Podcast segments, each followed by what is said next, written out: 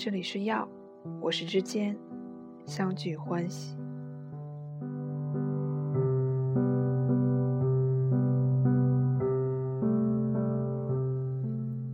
药是我慢慢记录对我生活有效的方剂的地方，适合于我的药，或许有一剂也适合于你。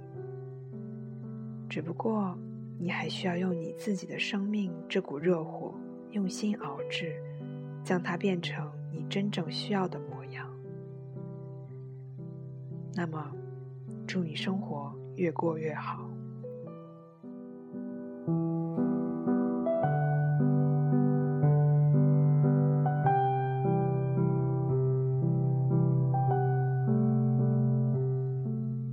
今天要与大家分享的是海灵格的《谁在我家》中的段落。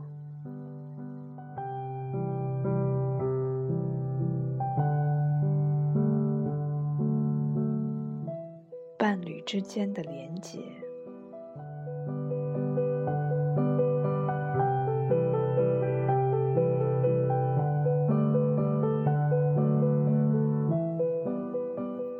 男人按女人的标准来要求女方，女人按男人的标准来要求男方，男女之间才有可能形成连结。如果只是因为其他的理由，他们之间的连结将不能尽善尽美。例如，因为无聊、虚荣、生活所迫、经济原因、宗教信仰等，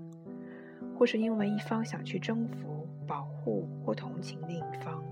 又或者为了给孩子找爸爸或妈妈，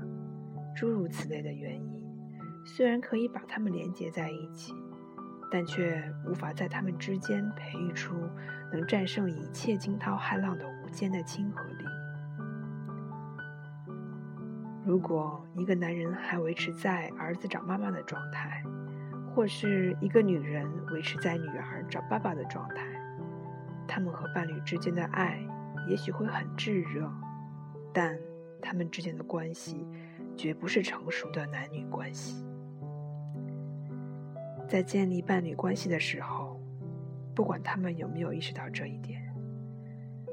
其实他们是想要获得一些无法从父母那里得到的东西。他们寻找的是父母亲，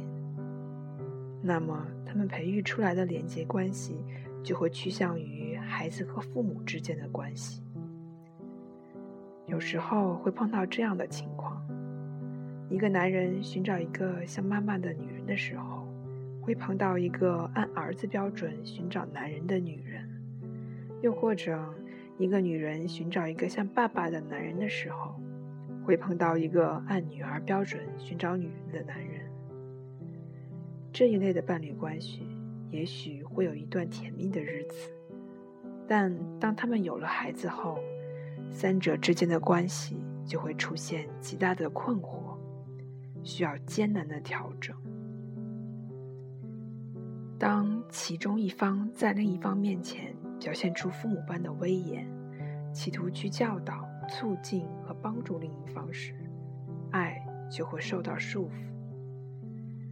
每一个成人都曾经历过被养育、被教导的过程，无论想怎样重复这一过程，都会对爱造成伤害。所以，可以想象到，如果伴侣中的一方受到的只是小孩那样的礼遇，他就会像小孩子那样，用反叛家庭的方式从亲密关系中挣脱出来。并在这个关系之外寻找自由。因此，亲密伴侣间的权力冲突，大部分是因为一方用对待孩子或对待父母的方式对待另一方。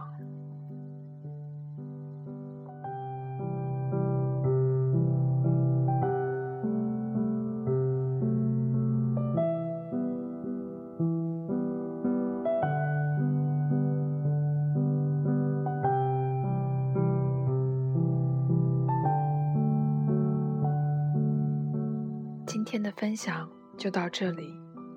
期待明天的相聚。